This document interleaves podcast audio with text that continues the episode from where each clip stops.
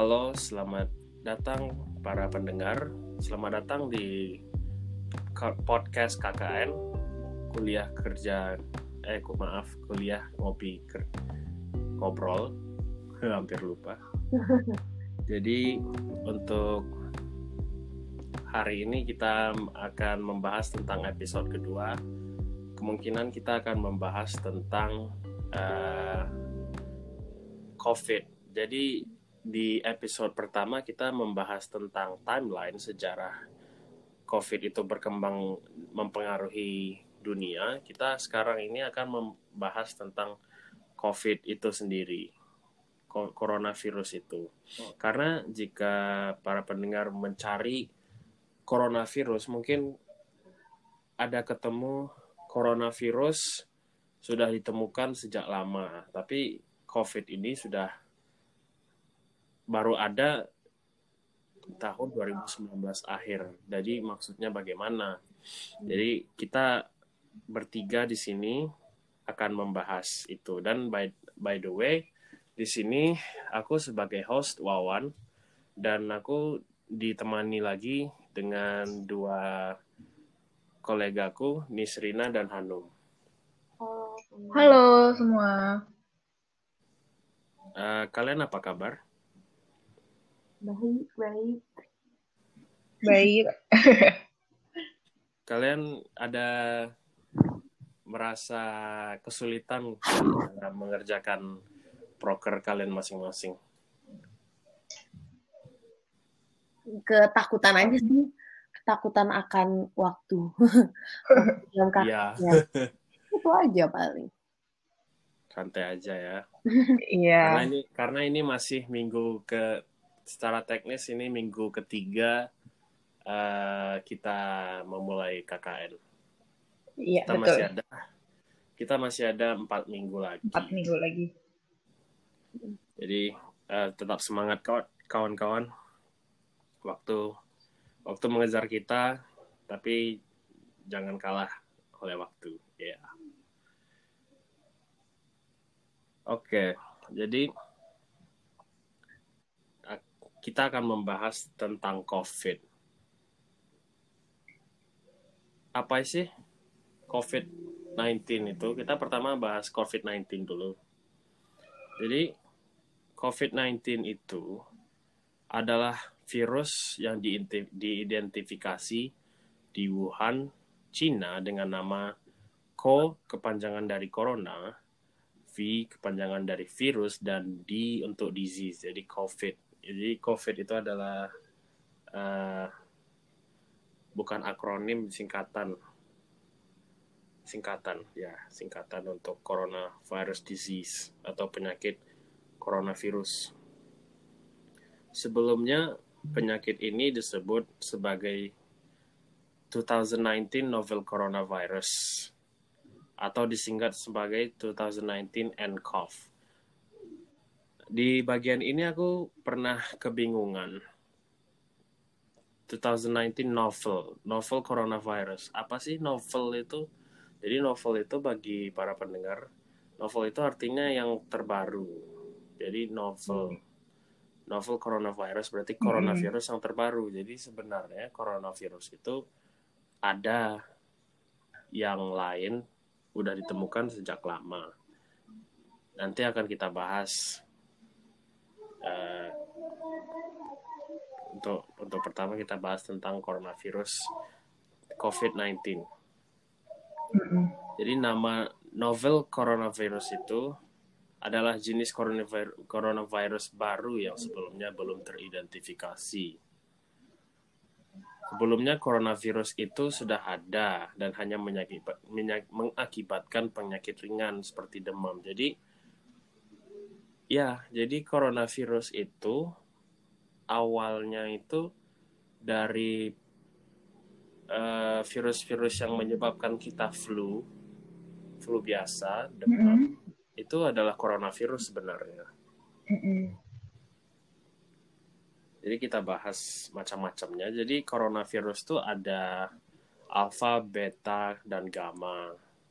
Tapi yang terkenal untuk dapat menginfeksi manusia itu ada alfa dan beta. Ada dua alfa dan dua beta.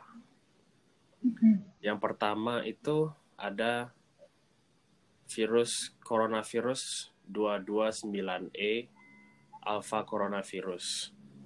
Apa ini virus ini? Jadi virus ini coronavirus yang dapat menginfeksi manusia dan kelelawar. Virus ini merupakan salah satu virus yang dapat menyebabkan flu biasa. Virus ini ditemukan oleh ilmuwan di University of Chicago bernama Dorothy Hammer. Menjadi yang pertama mengidentifikasi virus 299E di tahun 1965. Jadi mungkin dari virus ini dapat menginfeksi manusia dan kelelawar. Mungkin awal awal cerita coronavirus itu berasal dari kelelawar kemungkinan dari sini juga. Kemungkinan hanya mengambil uh, kemungkinan dari uh, coronavirus ini. Dan coronavirus ini seperti berevolusi. Jadi awalnya dari binatang kemudian bisa berkembang dan menginfeksi manusia.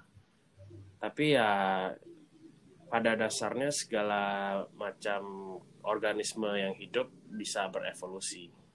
Jadi itu coronavirus ber- berevolusi. Jadi kita bahas yang kedua ada namanya NL63 masih alpha coronavirus. Apa itu? Jadi itu adalah spesies coronavirus yang teridentifikasi di akhir tahun 2004. Ditemukan di tubuh anak berumur 7 bulan dengan bronkiolitis atau penutupan lubang angin kecil paru di paru-paru diakibatkan oleh infeksi yang biasanya ditemukan di anak-anak berumur kurang dari 2 tahun. Dan ini ditemukan di Belanda. Penyakit ini terkait termasuk infeksi saluran pernapasan atas ringan hingga sedang, infeksi saluran pernapasan bawah da parah, dan bronkiolitis.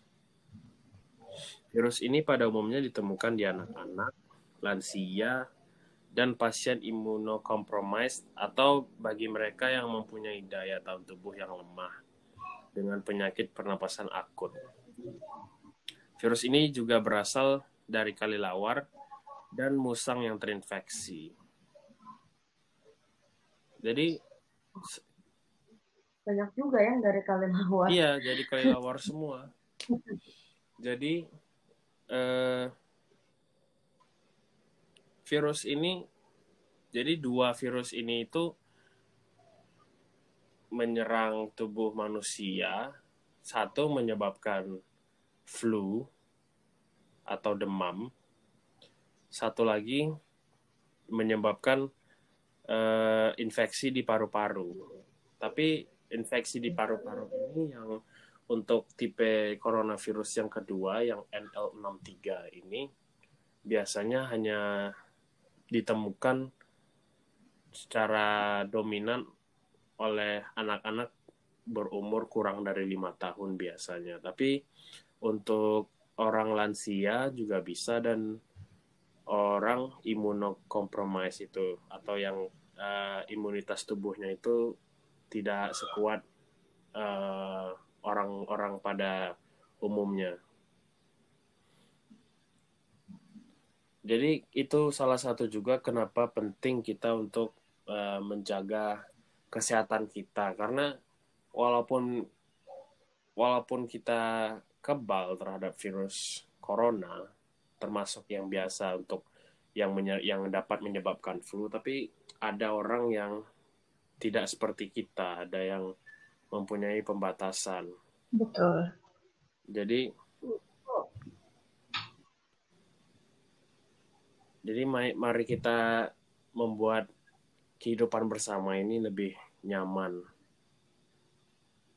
dengan berusaha hmm. untuk tidak menyebarkan virus jika jika diduga terkena infeksi. Kita lanjut, jadi yang kedua terakhir ini adalah beta coronavirus yang yang selanjutnya adalah OC43 coronavirus beta adalah spesies virus yang dapat menginfeksi manusia dan sapi ternak. Jadi ini Mhm. Untuk untuk perbedaannya nggak kelelawar lagi. Jadi sama seperti 299E atau yang coronavirus pertama yang disebutkan tadi. Virus ini salah satu virus yang menyebabkan flu biasa. Hmm. Jadi mungkin eh, kasihan untuk apa ya, lebih berhati-hati untuk yang eh, peternakan yang khusus me- merawat sapi untuk mau untuk itu mau untuk eh, mengambil dagingnya atau mengambil susunya. Karena mereka kemungkinan rentan untuk kena kalau tubuh mereka sedang lemah terkena coronavirus ini OC, OC43 dan yang Iya. dan yang selanjutnya ada ada HKU1 masih coronavirus beta. Apa sih itu? Jadi ini virus yang berasal dari tikus yang terinfeksi. Jika manusia terinfeksi oleh virus ini virus ini menyebabkan penyakit pernapasan atas dengan gejala flu biasa tetapi dapat berlanjut ke pneumonia dan bronkiolitis Virus ini pertama kali ditemukan pada Januari tahun 2005 dari dua pasien di Hong Kong. Jadi salah satu pasiennya itu eh, kakek-kakek berumur 80-an tahun dari baru baru baru balik dari Cina nyampe di Hong Kong kena kena kena virus ini. Jadi selain empat coronavirus tersebut, ada juga coronavirus yang yang lain, yang yang bisa dibilang lebih lebih eh, membahayakan dibanding coronavirus yang disebutkan sebelumnya. Jadi selanjutnya ini ada MERS-CoV ya, beta coronavirus yang menyebabkan Middle Earth, Middle bukan Middle Earth ini kayaknya Middle Middle East Middle East Respiratory Syndrome atau MERS. Mhm. Jadi ini yang menye- yang di Timur Tengah eh, kemungkinan bisa terkena virus ini karena berasalnya dari Timur Tengah. Selanjutnya ada SARS CoV atau beta coronavirus yang menyebabkan Severe Acute Respiratory Syndrome atau SARS. SARS ini terkenal sebagai penyakit yang menyerang eh, pernaf- pernafasan. Jadi eh, untuk ya untuk pernafasan ada kesulitan, tapi tidak terlalu sama dengan asma. Asma ada saatnya, SARS ini hampir setiap saat. Hmm. Selanjutnya ada SARS-CoV-2 atau novel coronavirus yang menyebabkan COVID-19. Jadi ini adalah COVID-19. Jadi orang-orang di seluruh dunia pada umumnya pernah terinfeksi oleh coronavirus 229E, NL63, OC43, dan HKU1. Jadi dua alfa dan dua beta coronavirus itu hampir semua kita kemungkinan pernah uh, terinfeksi dan itu mungkin berkali-kali kita nggak kita nggak bisa hitung berapa kali semenjak kita kecil. Nah, terkadang coronavirus yang menginfeksi binatang dapat berkembang dan membuat orang-orang sakit dan menjadi coronavirus baru. Jadi seperti yang dibilang coronavirus ini bisa berkembang, bisa berevolusi, jadi mengembang berkembang bisa menginfeksi eh, spesies yang lain. Contohnya ya seperti 2019 nCoV, COV atau COVID-19, SARS, COV dan MERS, COV. Jadi dari evolusi dari dari pengembangan perkembangan eh, lingkungan dari sana bisa membuat virus baru, penyakit baru. Oh. Menarik ya ternyata rata-rata dari binatang gitu. Ya, jadi dari binatang. Terus menurut aku nih binatang-binatang ini sebenarnya tanda sih. Karena binatang-binatang ini yang di, ada di tempat yang kotor-kotor gitu nggak sih? Iya, Ini tuh sebenarnya ketika ada outbreak yang berhubungan dengan SARS ini berarti itu sebuah sindiran dari apa ya kayak mother nature gitu nggak sih kalau misalnya kayak eh kalian tuh lagi jorok banget loh iya, Iya. iya bisa bisa bisa jadi seperti itu. Mm-mm. Karena kalau kita mau berbicara tentang Mother Nature itu me- me- bisa dibilang me- Memperingatkan. memperingatkan kita, Iya, memperingatkan. kita kita kita kita sudah kita sudah membuat Mother Nature sendiri itu kesusahan. Eh, ozon ozonnya udah tipis, Mm-mm. Isi buminya dikeluarkan. Jadi ya Mother Nature ini berhak untuk dengan tanda kutip Marah. memperingatkan kita.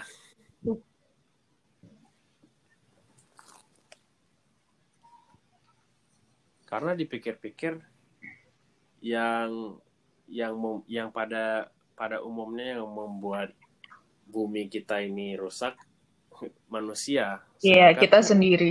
kita sendiri sedangkan spesies yang lain itu santai wae Mm-mm. jadi ya seperti kamu bilang tadi eh, hewannya itu dari yang jorok-jorok ya kebetulan hewannya itu yang sering ditemukan sering bukan sering ditemukan sering di di ber, ber, berkontak bisa dibilang Mm-mm. Betul. Benar-benar. Makanya ketika virus baru muncul kayak gini, barulah ada protokol-protokol kesehatan yang menurut aku tuh harusnya tuh udah diimplement dari dulu nggak sih? iya Kayak Cuci tangan. ya cuci tangan, terus abis itu uh, maksudnya ini buat industri juga sih kayak industri restoran tuh harusnya tuh memang kalau misalnya itu dicek suhu temperaturnya, pastiin apa pekerjanya juga cuci tangan dan lain-lain. Dan itu kan menurut aku kayak aku tuh sebenarnya agak kaget sih awal-awal covid ini. Kayak emangnya dari dulu tuh nggak kayak gitu ya? Maksudnya kalau dari kita sendiri kan pasti kita uh, implement sesuatu yang uh, applicable sama kita. Contohnya kayak cuci tangan. Terus kalau misalnya emang lagi sakit ya pakai masker. Tapi yang aku kayak nggak habis pikir tuh lebih ke itu sih. Lebih ke arah situ ya. Kayak oh ternyata selama ini emang industri apa ya uh, restoran dan industri kayak yang apa ya uh, produksi pangan dan segala macam tuh juga punya apa ya ambil bagian di mana mereka tuh tidak higienis gitu loh. Mm-mm. Jadi penyebarannya juga makin-makin dan menurut aku itu tuh bener-bener apa ya kayak pukulan gitu sih buat gak cuma kita tapi menteri kesehatan dan lain-lain buat kayak eh ternyata ini tuh sebenarnya bisa aja loh nggak nggak sampai separah ini cuma emang dari awal kita nggak punya regulasi atau apa ya semacam sanksi lah Iya. untuk ngasih tahu kalau misalnya harusnya tuh industri makanan dan segala macam tuh harusnya bersih gitu loh Mm-mm. itu aku jujur kaget sih sebenarnya kalau misalnya secara industri yang gede ya karena harusnya tuh ya maksudnya apa ya harusnya tuh emang kesadaran mereka sendiri dan kesadaran apa ya ininya pekerjanya gitu Ya, jadi kalau untuk contoh negara, contoh negara yang real yang yang pertama kali lihat eh, COVID dan mau melakukan sesuatu itu ya contohnya Vietnam. Hmm. Jadi Vietnam ini aku baca artikel Jadi art, eh, COVID itu munculnya itu 2019 kemungkinan November. dan dan eh, benar-benar boomingnya itu yang booming dalam arti eh eh, apa namanya kayak Wuhan itu mulai mulai mulai kosong jadi kota mati itu kan di akhir Desember. Jadi Vietnam itu saking takutnya, saking saking tak benar-benar takut akan coronavirus karena mereka dulunya pernah pernah ini juga pernah pengalaman tentang virus juga. Mereka Apa tuh di Vietnam? Aku lupa ya eh, untuk yang untuk yang sebelumnya eh, Oh, oh, oh, oh. virus mereka kena virus juga. Jadi kayak mereka mereka dari dari aw- setelah mendengar coronavirus ini mereka tahu. Mereka nggak mau mengulangi kesalahan yang sama. Jadi mereka Hmm. langsung nutup Heeh. akses perjalanan dari eh, Wuhan dari Cina eh, mainly Cina ada ada bapak-bapak dari Cina mau ngunjungin anaknya di Vietnam nggak bisa rasanya. Harus di harus di karantina dulu. Jadi pemerintah Vietnam menyediakan eh, tempat tempat karantina di dekat bandaranya. Jadi setiap pengunjung yang bukan dari Vietnam Mm-mm. Itu Mhm. di, di diwajibkan untuk di karantina jadi de- mereka baru nyampe di bandara atau di tempatnya itu mereka langsung dibawa pakai bus di tempat karantin karantinanya itu. Dan tempat karantinanya itu eh, dasar ada kipas kasur toilet. Memang Mm-mm. ada ada ada turis Australia turis Mm-mm. putih turis orang kulit putih bilang cerita memang rasanya agak agak gerah agak tersiksa tapi mereka senang karena mereka nggak nggak ini nggak terinfeksi nggak kena Iya. coronavirus jadi Vietnam ini Vietnam ini sebenarnya dinilai oleh media dinilai oleh negara lain bisa dibilang sebagai negara yang takut berkelebihan. Tapi dari berke- berkelebihan mereka itu yang salah satunya selamat dari coronavirus. Iya betul. Dan ngomongin tentang industri dan seba- sebaiknya Mm-mm. sebaiknya pemerintah mm, ke, apa eh, orang yang bekerja dalam bidang kesehatan dan produksi dan segala macam itu kita ambil contoh aja Jepang ya bisa kita ambil Mm-mm. Jepang itu setiap Jepang itu aku baca sakit dikit aja sakit batuk flu ada Iya bersin sih, ada bersin banget. sekali aja walaupun nggak nggak bersin bersin nggak flu bersin sekali aja batuk meler itu mereka langsung otomatis merasa harus memakai masker Betul, betul. Betul. dan untuk kontak fisik mereka nggak kontak fisik sama sekali mereka apa eh, Takut berlebih lah istilahnya. Kalau dari bahasa media ya, iya bukan bahasa kita. iya Kalau kita sekarang kita udah sadar itu yang harus dilakukan. iya Iya. Jangan nunggu banyak korban dulu baru Iya, betul. Bertindak. mereka membungkuk untuk meras- menunjukkan rasa hormat sedangkan di Mm-mm. di di negara-negara di dunia lainnya itu menunjukkannya dengan jabat tangan Mm-mm. sedangkan mereka menunduk semakin semakin rendah tundukannya semakin besar Hormat. hormatnya Eh, mereka juga mereka mereka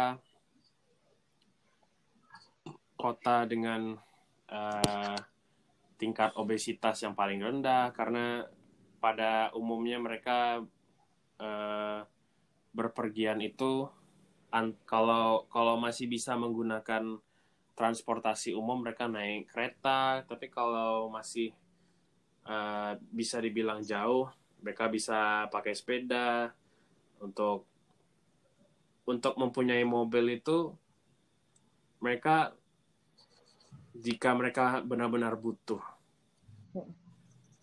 pajaknya tinggi juga pajaknya sih. tinggi juga Hmm. untuk ya jadi mobil mobil mereka pun parkirnya susah nggak nggak bisa di eh, di rumah di parkiran khusus karena nggak ada mungkin ya nggak ada lahan parkir. Mungkin lahan parkir di sana malah khusus. Khusus untuk parkir mobil ada. Jadi mereka lebih sehat dan saking bersihnya Jepang mereka makan ikan segar-segar baru dia tangkap laut. Di laut. Jadi mereka sangat saking bersihnya itu mereka siap untuk kejadian seperti ini Betul. Itulah masa makanya memang itu kebiasaan sih. ya Emang harus kebiasaan bersih tuh harusnya dari, dari dulu. Emang ini tuh apa ya kayak balik lagi yang tadi sih. Ini kayak mother nature dan apa ya bumi kita tuh berteriak gitu loh. Aduh kalian tuh jorok banget sih soal industri. Makanya kelihatan kan orang-orang yang uh, death rate itu rendah tuh orang-orang yang bukan orang. Maksudku negara-negara yang uh, udah bersih dan emang punya apa ya namanya punya kebiasaan bersih yang dari dulu kayak Swiss, Kanada, terus tadi yang kamu bilang Jepang, walaupun emang masih belum sampai nol, tapi memang progresnya tuh lebih baik gitu loh dibanding Ya. negara-negara yang kayak Indonesia yang malah apa sehari beribu-ribu kasus. eh eh, by the way Indonesia itu dua hari yang lalu membuat headlines kalau mereka Indonesia mau hampir hampir mencapai eh, angka angka angka kematian atau angka infeksi di Wuhan di Cina. Mungkin udah tercapai hari ini. Hmm. Rekor lah ya Ya, Indonesia. Rekor. Aduh. Rekor yang tidak bisa dibanggakan. Iya, rekor rekor yang tidak bisa dibanggakan. Mungkin mungkin rekor yang yang di kemudian tahun bisa dibanggakan sebagai wake up call mungkin. Mm-mm. Tapi kita hanya bisa melihat nanti di berapa tahun lagi. Dari sini semoga kita semua sadar.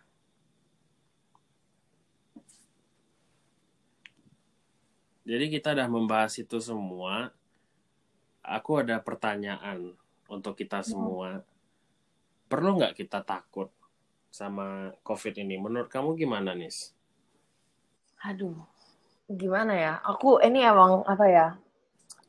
eh menurut aku kalau aku pribadi ya, soalnya aku tuh orangnya gak suka apa ya eh, menaruh opiniku ke orang lain. Tapi kalau aku pribadi, aku tuh emang takut sih. Aku tuh emang bahkan kalau kayak di tempat rada rame tuh agak apa ya anxious gitu loh, kayak agak agak Mas, takut cemas iya. Dan kalau misalnya pun mau makan di luar sama temen tuh aku nggak akan mau kalau itu nggak outdoor. Karena aku merhatiin banget kayak low risk, moderate risk sama high risknya COVID-19 gitu. Dan aku biasanya bawa utensil sendiri. Pokoknya emang aku ra- rada berlebihan sih. Maksudnya ini Ber- berlebihan tuh berlebihan. bagi orang lain. Iya, berlebihan Bagi orang untuk lain, ya. tapi sebenarnya kamu udah sudah mengambil eh, tindakan yang benar.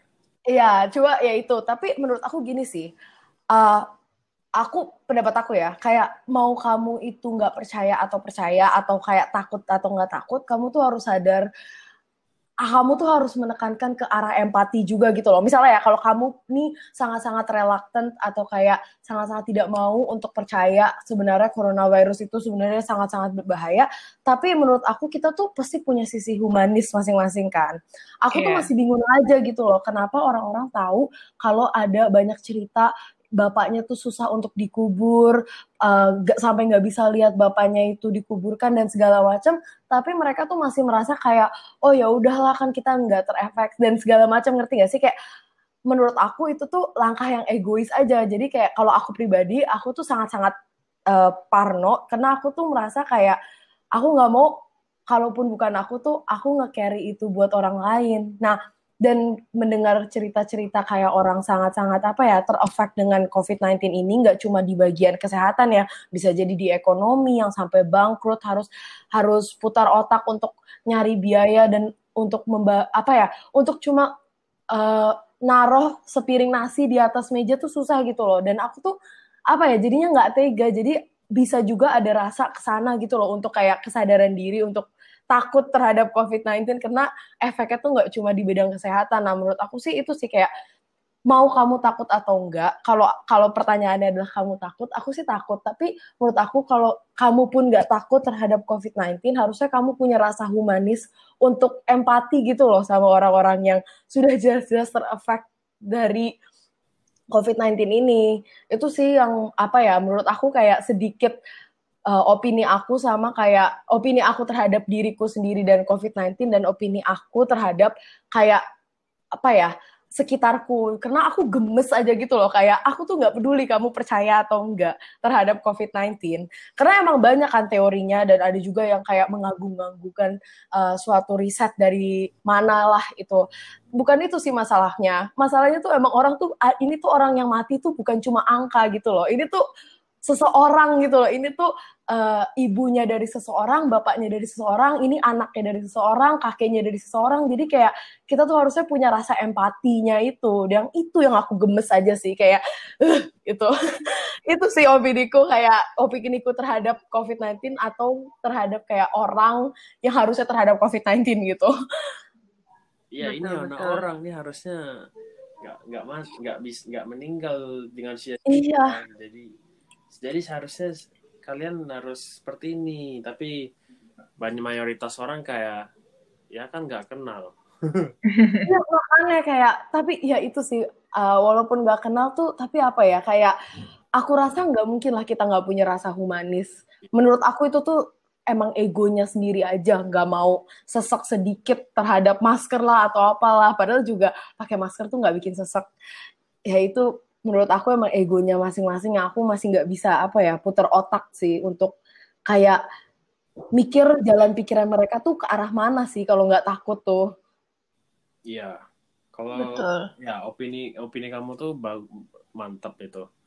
Aku juga setuju. Kalau kamu gimana nom ya sama sih kayak Nisrina. Karena memang kita tuh kalau nggak ngalamin sendiri nggak bukan orang terdekat kita yang kenal tuh kita masih kayak apa ya orang-orang tuh masih kayak ala ya udahlah itu kan orang lain bukan aku gitu loh jadi kayak egonya tuh masih ada gitu loh dan mungkin ini juga apa ya kayak aku sempat ngerasain sih kayak gimana capek bukan capek capek dan bosen kayak harus kuliah online harus apa apa online gak bisa ketemu sama temen gak bisa pergi keluar rumah dan ada saat-saat gimana tuh kayaknya hmm. ah capek gue pengen kayak pergi aja gitu tapi hmm. tapi di sisi lain juga mikir kayak ya yang yang mengalami ini tuh nggak cuma aku gitu loh bahkan hmm. orang-orang hmm. di sana juga orang-orang di luar sana tuh ada yang orang tuanya meninggal ada yang keluarga yang meninggal ada yang mungkin harus berpisah sama anaknya kayak misal aku sekarang kakakku yang udah satu tahun nggak pulang sekarang sampai sekarang juga nggak bisa pulang karena kehabisan tiket segala macem hmm. gitu kan makanya kayak masih bersyukur gitu loh walaupun kayak bosen di rumah terus ya pusing dengan ini kuliah online. Tapi tapi masih bersyukur. Tapi masih bersyukur bahwa ya bu, untungnya alhamdulillahnya bukan keluargaku yang kena dan jangan sampai kena gitu loh. Yeah. makanya tetap harus ya itulah tadi bersabar. Oh. harus bersabar dan ya itu harus memiliki empati juga. Ya jadi uh, aku sangat setuju dengan opini kalian berdua tapi aku ingin menambahkan dikit ya. Jadi oh. jadi sam jadi yang aku bisa alamin dan mencerminkan diri sebagai diri sendiri dan mencoba mencerminkan menjadi orang lain itu betul uh, karena kita nggak tahu rasanya. Kita belum oh. belum merasakan uh, jika terkena ini uh, separah apa kalau kalau bisa kalau dilihat di di internet uh, gimana sih ras rasanya itu kena covid ada jadi aku ada dapat informasi dari website namanya Reddit. Reddit itu bagi para pendengar Iya.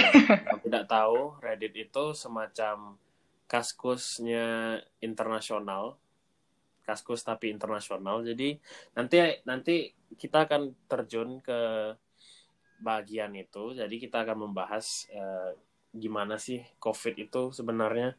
Jadi karena itu eh, orang orang belum merasakan rasanya bagaimana. Sama seperti untuk belakangan, mungkin bisa dibilang dua tahun belakangan ini ya, eh, banyak generasi muda yang menceritakan kepada generasi tua tentang penyakit mental Mm-mm. di di generasi muda penyakit mental itu dikenal dan di eh, diapresiasi dalam arti di di acknowledge di apa ya dalam bahasa Indonesia-nya di dimengerti kalau mereka mempunyai eh, hambatan dalam menjalani hidup. Tapi di orang lain Mm-mm. mungkin mereka merasa normal dal- dan mereka hanya bisa bilang ah gitu doang. Aku juga kayak gitu kok. Biasa aja lah. Malah kata-kata itu yang membuat orang penyakit mental menjadi tidak percaya dan karena kata-kata mudah dikeluarkan jadi kadang penyakit mental itu disepelekan sama seperti COVID ini. COVID ini karena kita karena mungkin bagi yang mengatakan ah biasa aja dan tidak nggak tidak sering memakai masker, tidak sering cuci tangan Mm-mm. karena ki- karena mungkin kita ini belum merasakan eh cuci tangan, masker, aduh, ada poinnya tadi. eh ya karena kita belum merasakan, aduh, tadi ada poin yang mau dibahas tapi hilang tiba-tiba. aduh, aku lupa. Jadi Nggak apa-apa, nggak apa-apa. Jadi itu sebenarnya kalau untuk merasa takut sebenarnya situasional menurutku. Kenapa situa- situasional? Kalau misalkan kita sadar akan coronavirus ini benar-benar ada dan ini sangat membahayakan bagi kita, anak dan cucu dan cicit dari anak kita kemudian hari untuk di generasi berikutnya. Eh, kalau kita semua sadar, kita nggak perlu takut karena kita tahu itu bahaya dan kita pasti berusaha semampu kita untuk melakukan apa yang harusnya kita lakukan untuk mencegah virus ini. Tapi jika jika kamu jika ada siapa pun yang berpikir kalau ini nggak akan kemungkinan nggak akan sampai di eh, di area sekitar siapa pun yang berpikiran tidak ada maka menurutku harusnya kamu takut. Karena ini beneran. Ini bukan Mhm. sekedar eh, informasi yang membuat kamu takut dan kamu nggak bisa mengelak. Karena ini beneran. Orang ang- angkanya sudah banyak udah ribuan udah puluhan puluhan ribuan fakta fakta bisa ditunjukkan dan sebenarnya kalau yang lain tidak bisa mengikuti ya harusnya kita takut.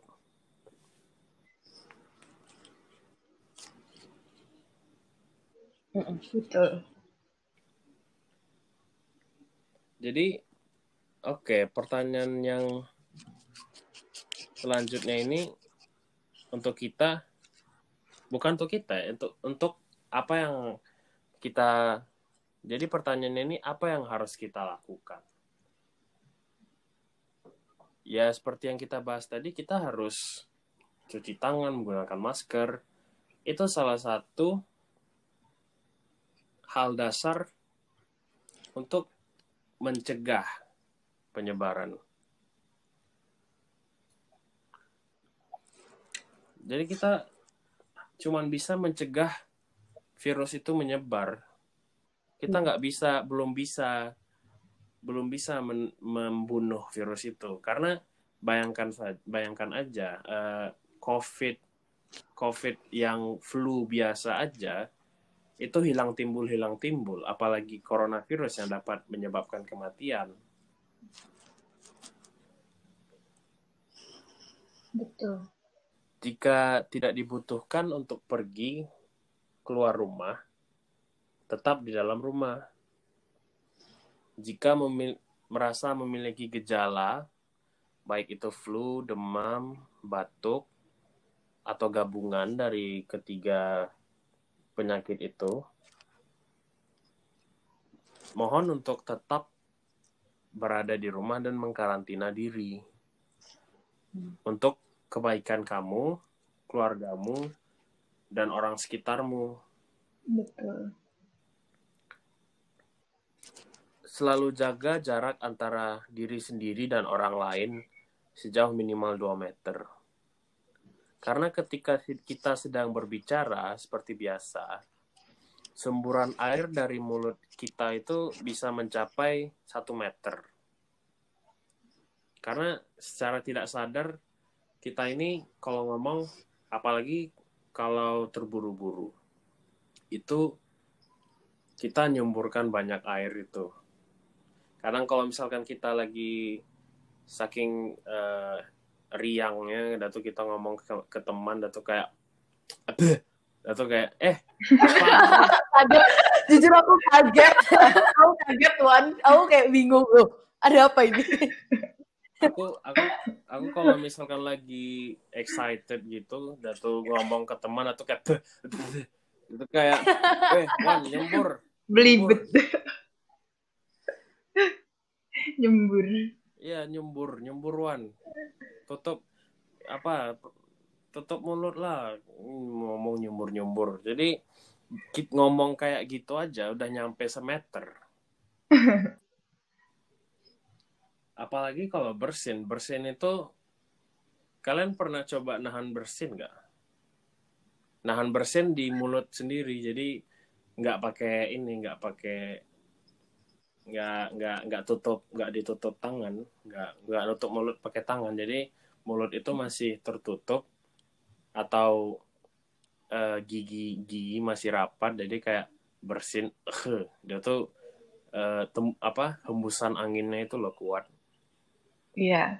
nah itu itu itu saking kuatnya itu jangkauannya itu lebih lebih lebih jauh tapi minimal itu 2 meter. Jadi makanya kita itu selalu disarankan untuk men men menjaga untuk tidak menyebarkan, apalagi kalau yang ada ada gejala flu atau bersin atau batuk atau gabungan.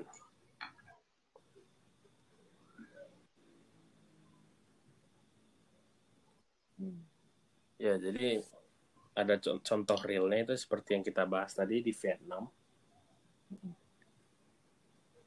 Di Vietnam itu mereka menerapkan protokol jauh jauh ketika coronavirus itu baru menelan dua korban jiwa di Wuhan.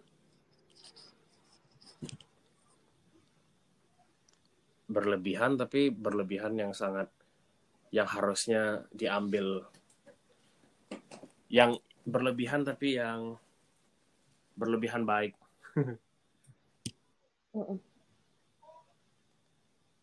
Oke, jadi next kita bahas.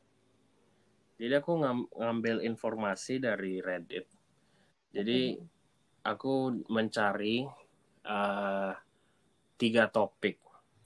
Tiga topiknya itu salah, saat pertama itu seberapa parah COVID itu. Jadi seberapa parah ini dalam arti kayak tiba-tiba kena ke orang itu bahwa COVID ini benar-benar bahaya itu gimana?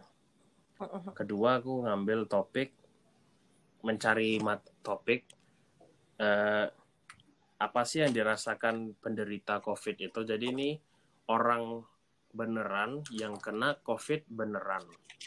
Jadi kita bisa setidaknya terbayang apa yang Apa yang apa yang mereka, mereka lalui. lalui. Karena dari jawaban-jawaban ini, ini kayak demam tapi tiga kali lipat lebih parah. Hmm. Nggak dua, tiga. Yang benar-benar langsung parah. Kemudian aku ada ada ngambil topik yang lain. Apa berita yang tertutup dari pandemi pada saat ini? Jadi maksudnya ini berita berita karena berita pasti ada berita internasional atau yang besar. Cuman karena berita yang paling penting saat ini adalah pandemi, berapa orang yang terkena infeksi, berapa orang uh, meninggal dunia. Karena tertutup oleh itu, jadi berita-berita ini tidak terlalu terdengar di kuping orang. Dan terakhir ini aku lupa ada aku buat juga apa yang membuatmu sadar bahwa COVID-19 benar-benar ada. Jadi sebelumnya aku sebutkan tadi. Jadi maksudnya ini yaitu jadi kita ngambil pandangan orang beberapa orang COVID ini kayak mereka sadar akan COVID ini benar-benar bahaya yang besar ketika mereka mendengar ketika mereka memikirkan tentang apa Mm-mm. Oke, jadi kita pertama bahas tentang seberapa parah si COVID itu. Aku ngambil di, di Reddit, ada orang berkata seperti ini. Pamanku meninggal karena COVID-19. Dia meninggal di rumahnya saat mengkarantina diri. Tidak tahu dia telah meninggal setelah dia tidak menelpon atau mengangkat telepon setelah dua hari. Jadi sebab ini agak seram menurutku karena karena COVID ini kayak flu yang selalu kita dengar. Ini mirip-mirip flu. Bayangkan kita mikirnya kayak kalau misalkan belum tahu, belum ada COVID ini, kita mikir oh flu. Oh ya udah. Minum air panas, minum makan sop, makan panas supaya enakan. Sudah tuh tiba-tiba kita nggak ada ngasih kabar dan orang penasaran dan ujung-ujungnya kita dicek secara langsung dan alhasil kemungkinan kemungkinan besar kitanya nggak ada lagi. Itu seram itu menurutku. Mm-mm.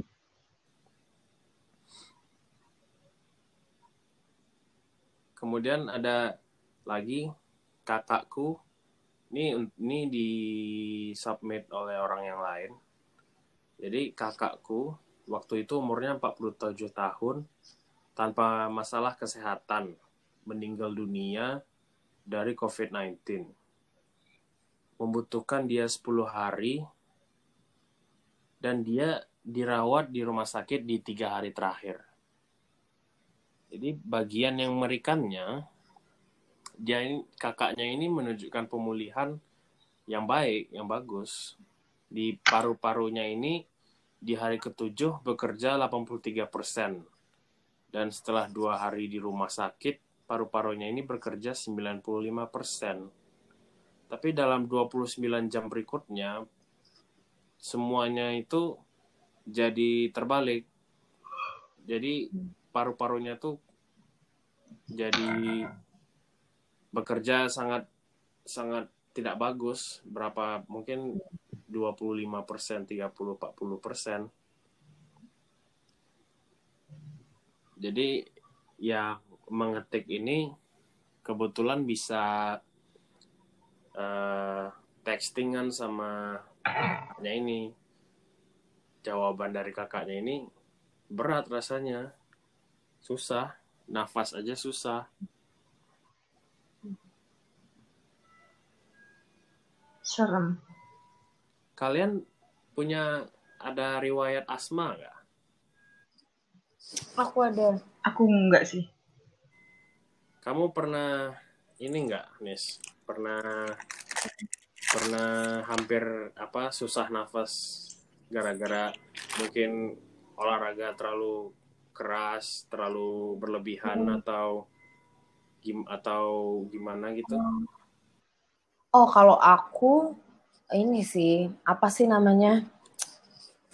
Kalau dulu aku udah agak lupa sih. Kalau sekarang sih udah enggak ya. Soalnya kayak aku tuh gara-gara malah justru karena ter, apa dipaksa olahraga tuh jadi lebih lancar pernafasannya. Tapi aku inget banget dulu tuh aku kayak gak bisa banget batuk jadi kayak sekalinya batuk tuh langsung kayak asmanya parah banget gitu yang kayak sampai nggak bisa nafas. Jadi kayak bener-bener apa sih uh, lemah banget lah. Tapi kalau misalnya soal uh, olahraga enggak sih sejujurnya.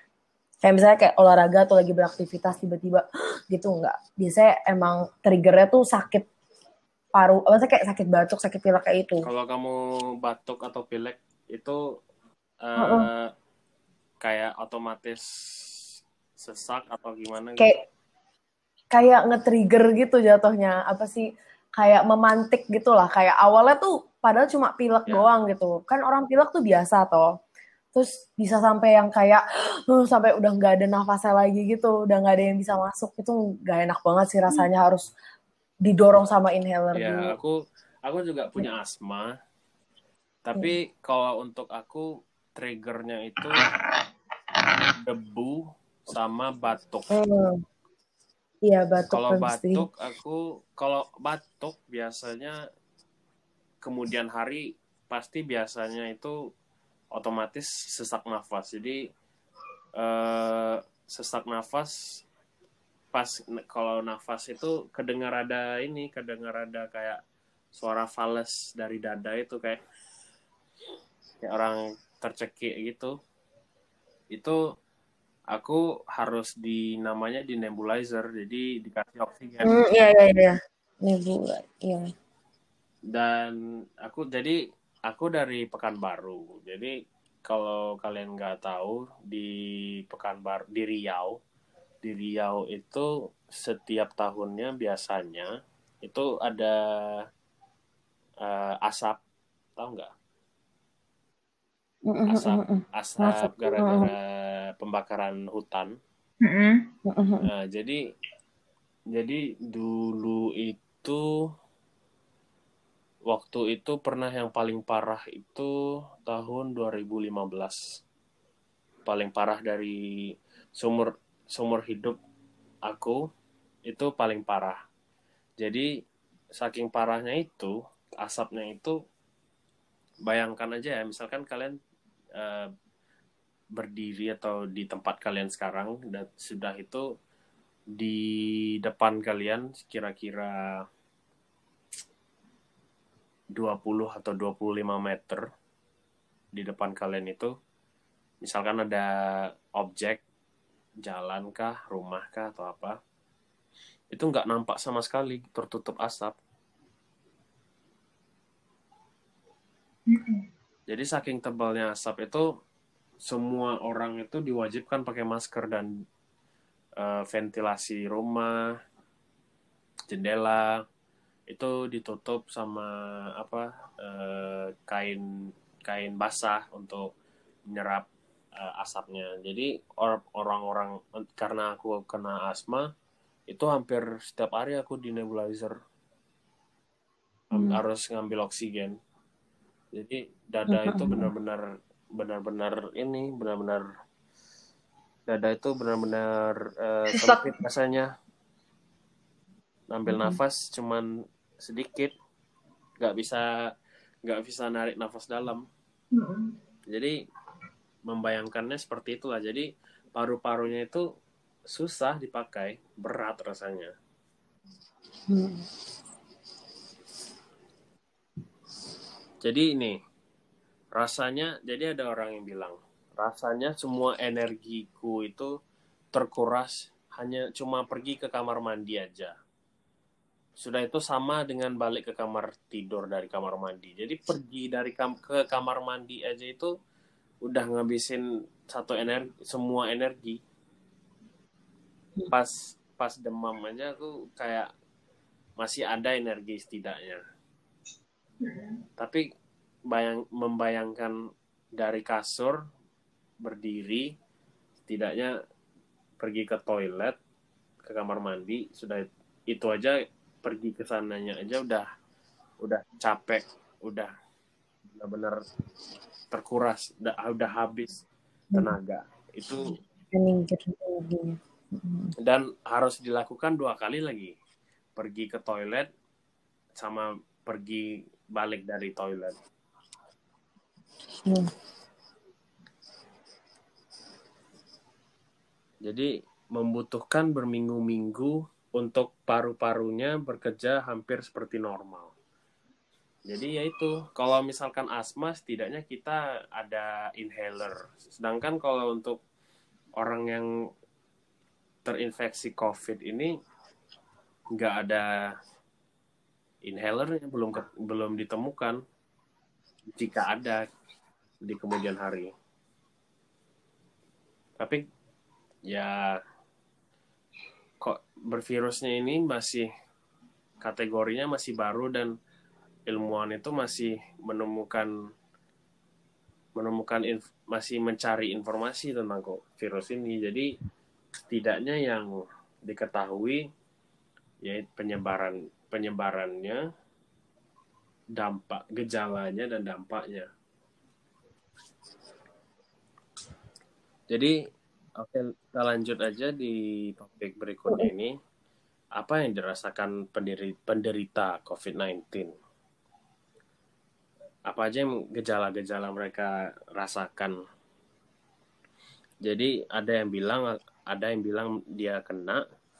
Aku hanya terbaring di atas kasur selama dua minggu, tidak melakukan apa-apa kecuali tidur. Walaupun begitu, aku terus terbangun di malam hari berkeringat basah. Semua anggota keluargaku kena terkena karena karena aku. Jadi nggak sengaja orang menyebarkan virusnya itu ke anggota keluarga mereka. Tapi mereka cuma menunjukkan gejala yang sangat kecil. Jadi nggak nggak nggak habis tenaga, nggak habis energi, nggak bersin bersin, nggak batuk-batuk gitu. Jadi ketika dia kena COVID-19 ini, dia dia kena biduran. Kalian tahu biduran kan? Tahu. Dia dia kena biduran dan demam panas 38,9 derajat Celcius dalam sejam. Dia juga mer- selalu selalu merasa bingung, pusing, sama letih setiap saat. Dia meras baru merasa merasa lebih enak lagi, merasa pulih setelah dua minggu setelah dia ter, te- terkena kena virus ini. Jadi ada orang yang bilang juga sama aku kena demam, meriang, keringat sampai kasur itu basah, sakit otot yang ngerinya minta ampun, sakit kepala, merasa kelelahan berlebihan, sama diare. Dia nggak ada sesak nafas atau batuk. Jadi sesak nafas atau batuk nih nggak nggak dijamin kalau kemungkinan dia bisa kena COVID dari jawaban dia ini. Karena COVID ini kan terkenal sama flu, batuk, paru-paru kena. Tapi dia nggak batuk sama nggak sesak, nggak sesak nafas.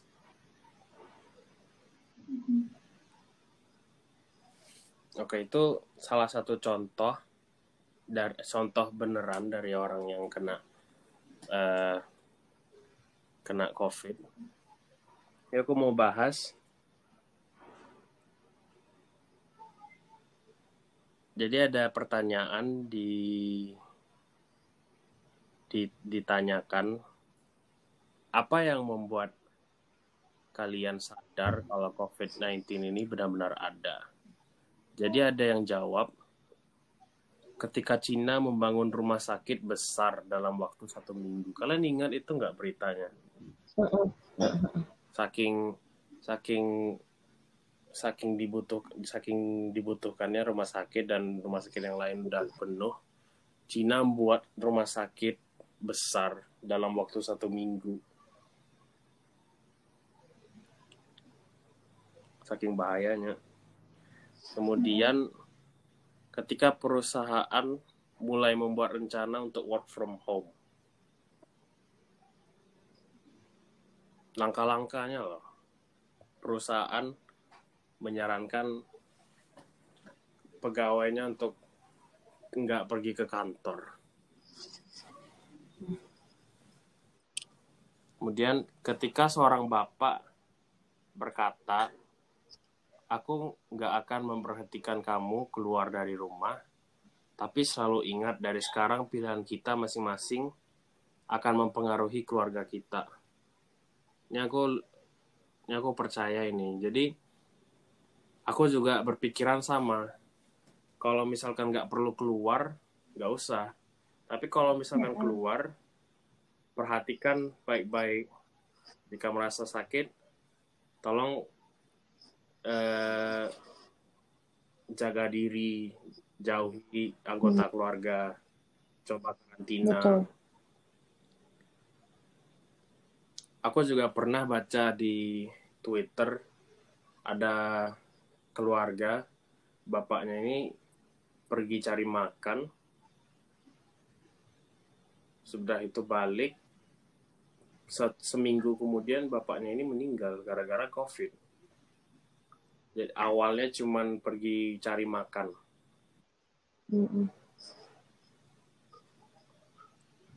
Kemudian apa lagi? Oh ya, ada ketika seluruh event olahraga dibatalkan dalam empat hari. Sama ketika nenek seseorang meninggal. Jadi nenek orang ini meninggal gara-gara COVID. Serem-serem.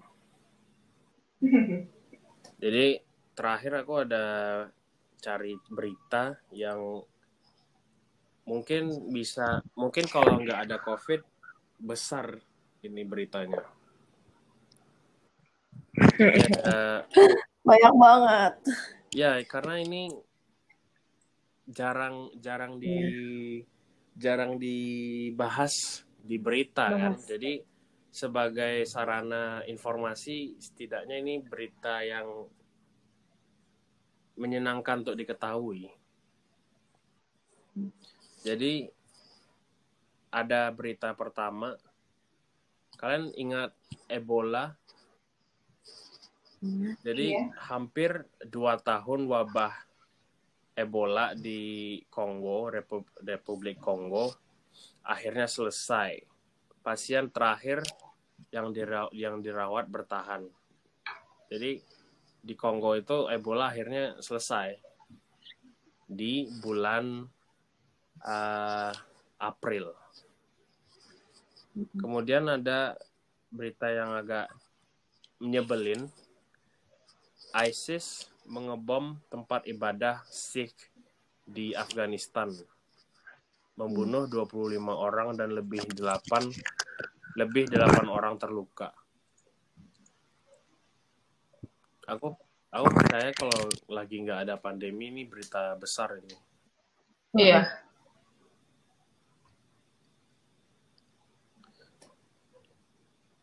Oke, jadi pertanyaan jadi aku ada pertanyaan untuk uh, pertanyaan selanjutnya untuk kita semua untuk kalian juga kalian berdua. Jadi belakangan ini kalian tahu kan uh, apa namanya kayak istilah istilah istilah covid diganti ke bahasa Inggris. Maksudku istilah covid ini yang kayak ODP OTG PDP diganti ke bahasa Inggris. Menurut kalian gimana? Opini kalian? Hmm. Mungkin Hanum dulu. Sebenarnya aku juga agak bingung sih kenapa tiba-tiba diganti gitu. Aku nggak terlalu ngikutin beritanya ya, ya cuman kayak apa -apa. baca sekilas doang aja. Iya, nggak apa-apa.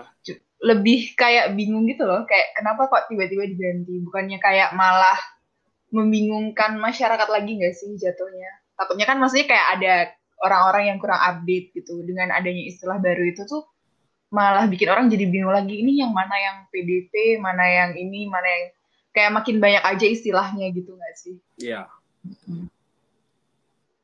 Hmm. Kalau kamu nih? Um, menurut aku sebenarnya Ya, menurut aku yang Hanum omong benar sih kalau dari pandangan masyarakat ya. Tapi aku ngeliat sih ada beberapa apa ya positif ya untuk uh, pemerintah mungkin. Tapi menurut aku ini tuh harusnya nggak sekarang sih. Kayak harusnya dari awal tuh harusnya udah kayak gini, ngerti nggak? Mm -hmm. Karena menurut aku tuh emang uh, um, gimana ya cara ngomong ini dengan halus menurut aku kadang-kadang pemerintah itu memang tidak menggunakan terminologi yang benar. Nah sebenarnya terminologi itu sesuatu yang kayak halah terminologi doang, gak usah apa ya terlalu mementingkan itulah ya. Tapi memang ini tuh akan berkepanjangan untuk interpretasi masing-masing, ngerti nggak? Hmm. Nah menurut aku dengan yang OTP itu tuh itu tuh cuma kayak sebuah diagnosa ke orang aja gitu loh ngerti nggak? Tapi itu tidak menimbulkan kayak semacam apa ya awareness apa sih awareness itu kayak pengetahuan yang terhighlight gitu loh. Menurut aku kayak ya itu cuma ada beberapa tipe dan beberapa pengompokan dan menurut aku itu tidak membuat suatu signifikan yang bagus buat uh, kesehatan Indonesia. Jadi menurut aku mungkin ini harusnya tuh sebenarnya udah dari awal. Dari awal udah udah udah diganti. Kalau misalnya emang mau ganti dan mau menggunakan sesuatu yang lebih apa sih namanya lebih apa ya biar lebih apa ya bisa dapat diimplementasikan gitu loh kan kalau yang sekarang kan lebih ke kayak kasus lalala apa-apa gitu. Nah menurut aku itu tuh bisa lebih diimplementasikan karena orang jadi sadar kayak oh aku tuh masuk ke mana gitu loh. Nah cuma karena uh, bener kata Hanum tadi udah terlanjur jadi ya susah gitu loh. Nah itu sih ya ini balik lagi sih kalau ini mah lebih ke kritik bagaimana pemerintah kadang susah menggunakan terminologi dan bahasa-bahasa yang multi interpretasi yang sebenarnya itu nggak boleh ya. gitu loh itu sih. Jadi waktu aku baca berita ini aku aku ketemu aku kepikirannya uh, pro dan kontra. Jadi kontranya ini sama kayak kalian. Kenapa diganti? Kenapa tiba-tiba diganti orang kemungkinan udah berbulan-bulan mencoba uh, mengerti mungkin menghafal kepanjangannya apa kemudian hmm. kemudian diganti jadi efeknya itu orang harus belajar lagi dan belajar lagi itu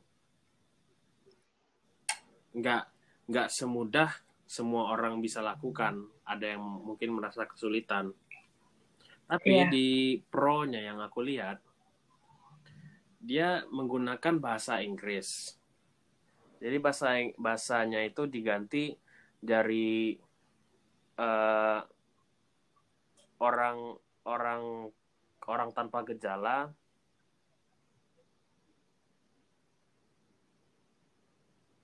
orang tanpa gejala itu jadi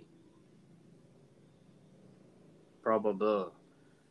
Kalau orang dalam pengawasan itu suspek tapi kalau orang pasien dalam pengawasan itu confirmation jadi mm-hmm. yang pro menurutku ini ditambah dengan ditambah dengan sebelumnya pemerintah itu menggunakan kalimat kata new normal, sebaiknya mereka stick uh, stick to their first words-nya itu. Jadi maksudnya itu new normal. Mereka tapi harus menjelaskan new normal itu kenapa namanya new normal. Sedang uh, new normal yang pemerintah harapkan itu menjalankan kegiatan normal tapi dengan uh, pembatasan yang yang ditambah. Tapi di sepenangkap orang karena tidak ada penjelasan lebih lanjut, new normal itu ya kita melakukan kita balik seperti biasa new mm -mm. karena kita baru balik dari PSBB orang mikirnya seperti itu. Tapi kalau misalkan dijelaskan dari awal new normal itu ini dan misalkan uh, istilah ODP, OTG dan PDP itu diganti memakai yang sekarang jadi suspect probable confirmation uh, orang itu orang-orang lebih nggak nggak peduli nggak peduli uh, levelnya mereka lebih tahu bahasa Inggris menurutku. Jadi suspek walaupun suspek mereka untuk penggunaan yang lain bukan hanya untuk mengetahui uh, status status or, status dari uh, corona, keadaan, corona. kesehatan ya, mereka keadaan corona mereka nggak hanya oh ini ini suspeknya ini. Jadi kayak untuk Betul. untuk untuk penggunaan di kalimat yang lain mereka bisa memakai suspek itu. Nggak sekedar untuk corona. Karena misalkan untuk yang di apa untuk yang corona yang ada ODP, OTG dan PDP itu kan hanya singkatan dan bisanya bisa digunakannya untuk pada pada apa pada umumnya untuk untuk yang corona karena orang dalam pengawasan kayak nggak mungkin nggak mungkin misalkan ada ada apa namanya ada orang yang misterius yang mungkin ada mau melakukan uh, hal yang hal yang buruk sudah tuh ditanya kayak oh itu ada apa? Itu ODP kan nggak hmm. kurang mungkin karena hmm. pasti kalau misalkan kita bahas ODP kemungkinan ODP-nya itu ODP corona karena itu hal ini identik sangat sangat identik dengan corona penggunaan ODP, OTG dan PDP ini kan waktu corona. Tapi kan kalau misalkan uh, kalau misalkan menggunakan bahasa Inggris ini, suspek ini kan bisa digan kalau dipakai di di di contoh kasus yang sama kan masih jadi masuk akal. Benar. Tapi bisa di, dikenal juga kok dari konteksnya kan. Jadi misalkan jadi corona suspeknya udah berapa gitu. Jadi uh, itu kejadian itu suspeknya ada berapa? Kejadian itu maksudnya misalnya yang kayak yang tadi ada uh, niat buruk itu. Jadi bisa bisa lebih luas penggunaannya. Kalau menurutku seperti itu. Harusnya pemerintah udah makai lebih awal lagi.